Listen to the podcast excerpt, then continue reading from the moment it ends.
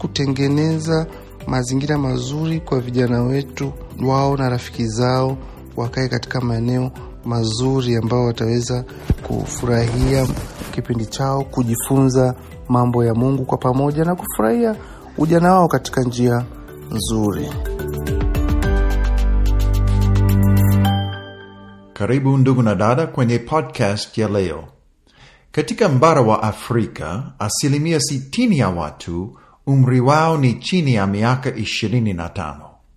Katika nchi ya Kenya kwa mfano, umri wastani wa idadi ya watu milioni hamsini na nne ni miaka ishirini.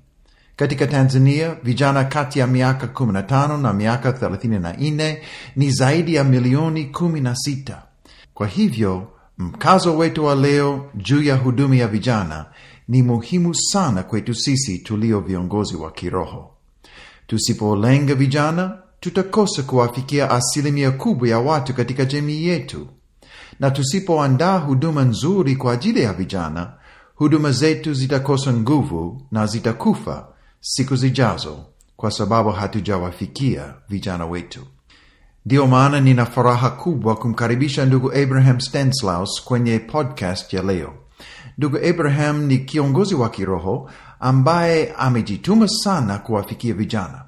Yeye mwenyewe alikuwa ni kijana alipokuja kuokoka na anafahamu umuhimu wa huduma ya vijana, akijitoa kwa hali na mali kuwaonyesha upendo na kuandaa huduma ambazo zinawapa nafasi ya kumjua Mungu na kumkaribisha Yesu kama Bwana na Mwokozi. Ndugu Abraham, asante sana kwa kukubali kujibu maswali kadhaa, kutoa ushauri na kuongea na wasikilizaji wetu katika podcast. Uh, nilitaka nikukaribishe kwenye podcast kwa sababu ya moyo wako wa kufikia vijana. Kwanza, kwa muda gani umekuwa ukifanya huduma ya vijana na kwa njia gani ulianza kufanya? Nashukuru mzee, asante sana kwa nafasi ambayo umenipa ya kuweza kuzungumza zaidi kuhusiana na huduma ya vijana. Um, swali lako ni zuri sana kwamba ni kwa muda gani na kwa namna gani nimekuwa nikifanya huduma hii. Huduma hii nimeifanya naweza kusema kwa zaidi ya miaka kumi na tano. Nilianza kama mhudumu ama wasaidizi tu, kwa nikijitolea kufanya huduma huku na huku, kambi za vijana, vipindi vya vijana kama msaidizi, lakini baadaye eh, nilianza kuwa kiongozi kiongozi kwa maana ya um, kuwa mwalimu lakini pia kuweka mipango kuhusiana na vijana na ku, kuwasaidia eh, kuwashauri na vitu kama hivyo. Nimefanya kwa zaidi ya miaka kumi na tano, niseme ni zaidi ya zaidi ya nusu ya umri ya umri wangu nimekuwa nikifanya hii huduma ya vijana. Mimi nimekufahamu siku nyingi na nimeona kwamba Bwana amekupa si tu moyo kwa vijana, lakini pia amekupa kipawa. Je, kwa nini unapenda kufanya huduma ya vijana na kwa nini umehudumia vijana siku nyingi kama huduma yako kuu? Ni kitu ambacho Bwana ameweka moyoni mwako au kukuwezesha kufanya kwa njia ya kipawa au ni nini ambayo inakuhamasisha kuifanya? Swali zuri sana. Kwa nini vijana? Kwa nini vijana? Um, kwanza tunaambiwa kwa nini vijana. Naona kwanza vijana ndio idadi kubwa au kundi kubwa la watu katika nchi nyingi sana, na katika ulimwengu wa leo pia vijana ndio kundi kubwa. Lakini pia uh, kwa nini vijana? Kwa sababu vijana tuna moyo na vijana, kwa sababu vijana ndio kundi lenye changamoto nyingi zaidi. Vijana ndio wale ambao wana, wana changamoto nyingi zaidi. Lakini pia ni kwa nini vijana? Ni kwa sababu pia ni kundi ambalo lipo njia panda katika kufanya maamuzi vijana wapo katika katika njia panda, wanafikiria huyu anawaza, anafikiria amuoe nani ama aolewe na nani, afanye kazi gani ama asifanye kazi gani, achague njia ipi, asome hichi ama asisomee hichi, um, aishi mkoa fulani ama mkoa ule. Yani kijana yupo kwenye njia panda, kwa hiyo kwa nini nina moyo na vijana ama kwa nini tu kwa nini tu focus na vijana? Kwa sababu ndio kundi ambalo lina, lina lipo kwenye kwenye mahali ambapo linataka kufanya maamuzi. Kwa hiyo tukichelewa ku uh, tukimsahau kijana tutakuja kupata tabu huko mbele. Tuki, tukimsahau kijana kwa sababu um, ataamua vibaya, ataamua vibaya ataoa vibaya atachagua kazi mbaya mwisho wa siku hakutakuwa na kanisa hapo mbele. Hakutakuwa na wakristo waliokomaa hapo mbele. Tukumbuke kwamba na uh, idadi kubwa pia ya watu waliookoka. Waliokoka wakiwa watoto ama vijana. Idadi kubwa ya watu waliookoka. Na na mwaka nafikiri elfu mbili kumi na nane hivi katika kambi ya Highlands pale Morogoro niliwahi kufanya utafiti kidogo tu nikawauliza baadhi ya wachungaji na watumishi mbalimbali wameokoka wakiwa na umri gani? Kuna wengi ambao yani asilimia zaidi ya tisini waliniambia waliokoka wakiwa chini ya miaka ishirini wengi yani ishiri na tano kurudi chini wengine wengine uh, kumi na kama kina mchungaji Smith eh, kina mchungaji Steve Bakola. Na hata um, nikisema nikuulize na wewe mchungaji hapo mzee wangu uliokoka ukiwa na umri gani? Unaweza ukanitaji bila shaka umri wako utakuwa uh, uliokoka ukiwa na umri chini ya miaka labda ishirini na tano chini ya miaka ishirini na kadhalika. Kwa hiyo kijana huyu uh, yupo katika maamuzi anataka afanye maamuzi. Kwa hiyo akionyeshwa njia sahihi ya kufuata ataifuata. Ata ataoa vizuri akioa mke mzuri atakuwa na familia nzuri e, na mwisho wa siku familia hiyo itakuwepo kanisani. Watoto wataokoka watampenda mungu watamtumikia mungu tumepata watu. Lakini um, tukimsahau kijana tunakuja kuleta bomu huku mbele. Kwa mfano tu kwenye kitabu cha waamuzi mlango wa pili mstari kuanzia wa nane biblia inasema kisha yoshua mwana wa nuni mtumishi wa bwana akafa. Naye alipata umri wa miaka mia na kumi mstari wa nao wakamzika katika mpaka wa urithi wake katika timnathi heresi katika nchi ya vilima vilima vya efraimu upande wa kaskazini wa mji wa gaashi. Tena watu wote wa kizazi hicho nao walikusanywa waende kwa baba zao. Kikainuka kizazi kingine nyuma yao ambacho hakikumjua bwana wala hawakuijua hiyo kazi ambayo alikuwa ameitenda kwa ajili ya israeli tunaambiwa hapa katika kitabu cha waamuzi mlango wa pili kuanzia mstari wa nane mpaka mstari wa kumi kwamba baada ya kufa uh, musa tunajua alikuja yoshua. Sasa baada ya kufa yoshua tunaona kwamba hakukuwa na mwendelezo wa, wa ufuatiliaji juu ya vijana vijana wa kufundishwa kwao tunaona kwamba kikainuka kizazi ambacho hakikumjua mungu wala yale ambayo alikuwa ameyafanya kwa kwa baba zao babu zao na yale ambayo aliyofanya kwa israeli kwa hiyo kikainuka kizazi cha uasi. Kwa hiyo na sisi leo hii kabla kizazi cha uasi hakijainuka basi tujikite kwa vijana tuwashuhudie vijana tutumie muda wetu mwingi kwa vijana. Kwa hiyo kwa nini vijana? Kwa sababu ni kundi hilo ambalo lina changamoto nyingi sana aweza kufanya maamuzi. Hakika bwana ameweka mzigo moyoni mwako kwa ajili ya vijana na sababu ulizozitaja sasa zinatuhimiza sisi sote kulenga vijana katika huduma zetu. Uh, kama unavyojua ulimwengu wetu unabadilika badilika. Maisha ya vijana katika afrika ya mashariki ni tofauti sana kuliko maisha ya wazee wao walipokuwa vijana. Uh, kwa njia gani maisha yao yamebadilika na unaonaje kama kiongozi? Kuna changamoto zaidi katika kuhudumia vijana kuna changamoto za pekee kwa sababu ya mabadiliko ya maisha ya vijana siku hizi? Mzee wangu katika kizazi hiki mambo mengi yamebadilika. Haijalishi ni vijana walioko kanisani walioko nje ya kanisa wanakabiliwa na changamoto nyingi sana. Utandawazi umeleta mambo mengi sana. Um, dunia imebadilika sana. Vijana wa sasa wana changamoto nyingi sana. Tu baadhi ya changamoto ambazo zinawakabili vijana. Kwa sababu vijana ninaishi nao nina ninatumia muda wangu mwingi sana na vijana. Um, vijana changamoto ambazo wanakutana nazo sasa nyingi ni kuhusiana na masuala haya ya utandawazi. Zaidi sana kuhusiana na video video hizi eh, video chafu eh, picha chafu za pono eh, simu hizi. Yani wana changamoto hizo kijana unaweza ukamwona ametulia kanisani ameshika simu yake ukafikiri kwamba labda anasoma biblia lakini kumbe anaangalia vitu tofauti kabisa anaangalia picha ambazo hazifai, anawasiliana na watu ambao hawajui na ambao hawafai, anaangalia video ambazo hazifai, ambazo zinaamsha hisia zao. Um, ili hali Biblia imetukataza, imekataza kwamba inasema msia, wala msiachochee mapenzi. Katika kitabu cha Ayubu tunaona hilo, nasema wala msiachochee mapenzi kabla ya wakati wake yaachwe. Lakini vijana wa siku ya leo wanayachochea mapenzi, na changamoto nyingine ni kwamba uh, swala la, la sex, swala la mapenzi kabla ya ndoa limekuwa rahisi sana. Sex imekuwa ni kitu kirahisi sana kupata.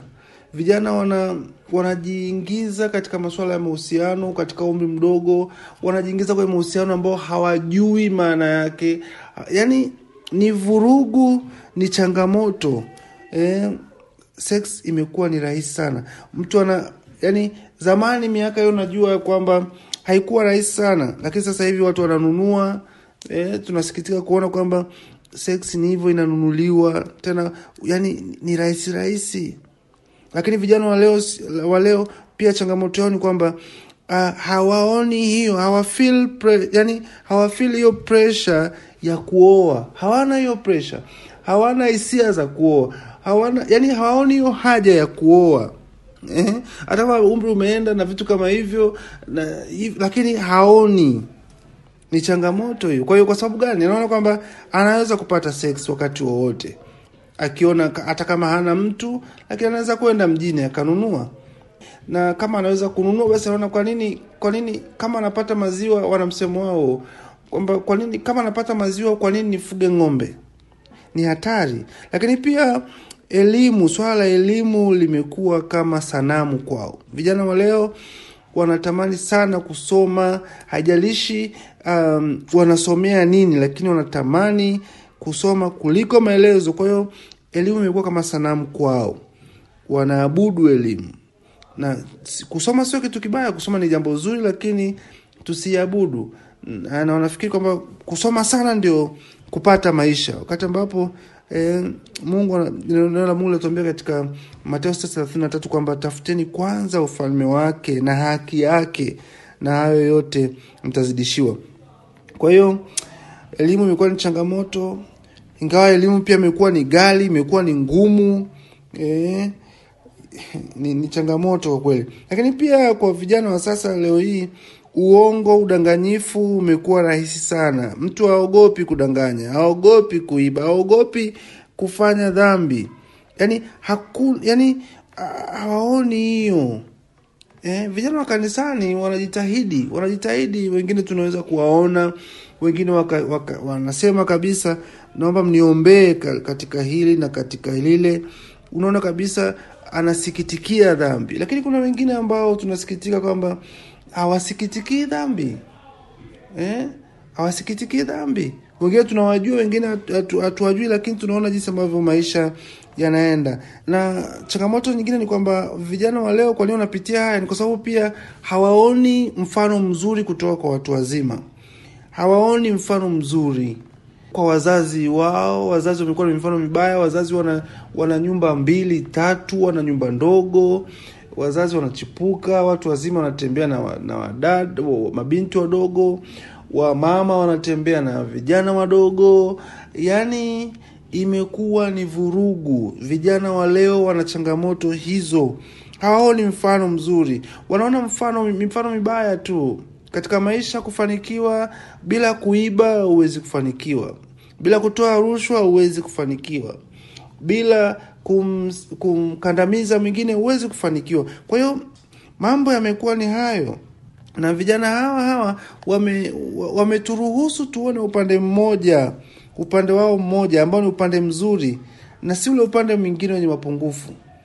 Yaani hii ipo kwa wote e, vijana wengi kwamba wameruhusu wazazi wao waone wameturuhusu tuone upande mmoja ambao ni mzuri. Lakini ule upande ambao una mapungufu upande ambao una changamoto hawaja turuhusu tuuone. Na ndio maana kuta saa nyingine tunashtuka kijana amedondoka kwenye dhambi e, tunashangaa hii lakini kwa sababu kumbe wameturuhusu tuweze ku, kuona upande mmoja tu. Na nasikiza kijana mmoja e, mahali fulani akawa analalamika um, ana mahusiano yeye na kijana mwingine e, ambaye ni bado ni wadogo, lakini yule binti anasema yani, nyewe mjui tu jinsi ambavyo anajua kukea, yani anajali. Ana, yani unaona kabisa wote ni watoto, lakini anaku, anasema hivyo. Sasa mzazi, jambo kama hilo lazima likushtue. Na unashtuka sana kwa sababu haukujua, ulikuwa unaona ni mtoto wangu mzuri, ana heshima, lakini kumbe amejiingiza katika masuala mengine ambayo si mazuri. Kwa hiyo vijana wa sasa ha, si halisi, ni changamoto. Starehe imekuwa ni changamoto. Vijana wanapenda starehe kuliko kazi, wanaona aibu nifanye kazi ile, watu wakiniona nimechafuka watanichukuliaje? Wasichana watanionaje? Ama wavulana watanionaje? Wanapenda kazi sasa za za, ma, za maofisini, akae sehemu kuna kiyoyozi, kuna AC. Anataka kazi ya namna hiyo, akae atume, amtume sekretari, amtume mtu amletee kitu hichi, lakini si kufanya kazi. Hataki kufanya kula kwa jasho. Wana misemo yao, wanasema ganda la ndizi, wanapenda mtelezo, mteremko, kwamba anatafuta kama ni mtu ambaye ana kazi, anatamani awe na mtu ambaye ana kazi, ana pesa nyingi, hata kama amemzidi umri, ili mradi tu atamhudumia, ili mradi tu atampa mahitaji yake, anataka hicho.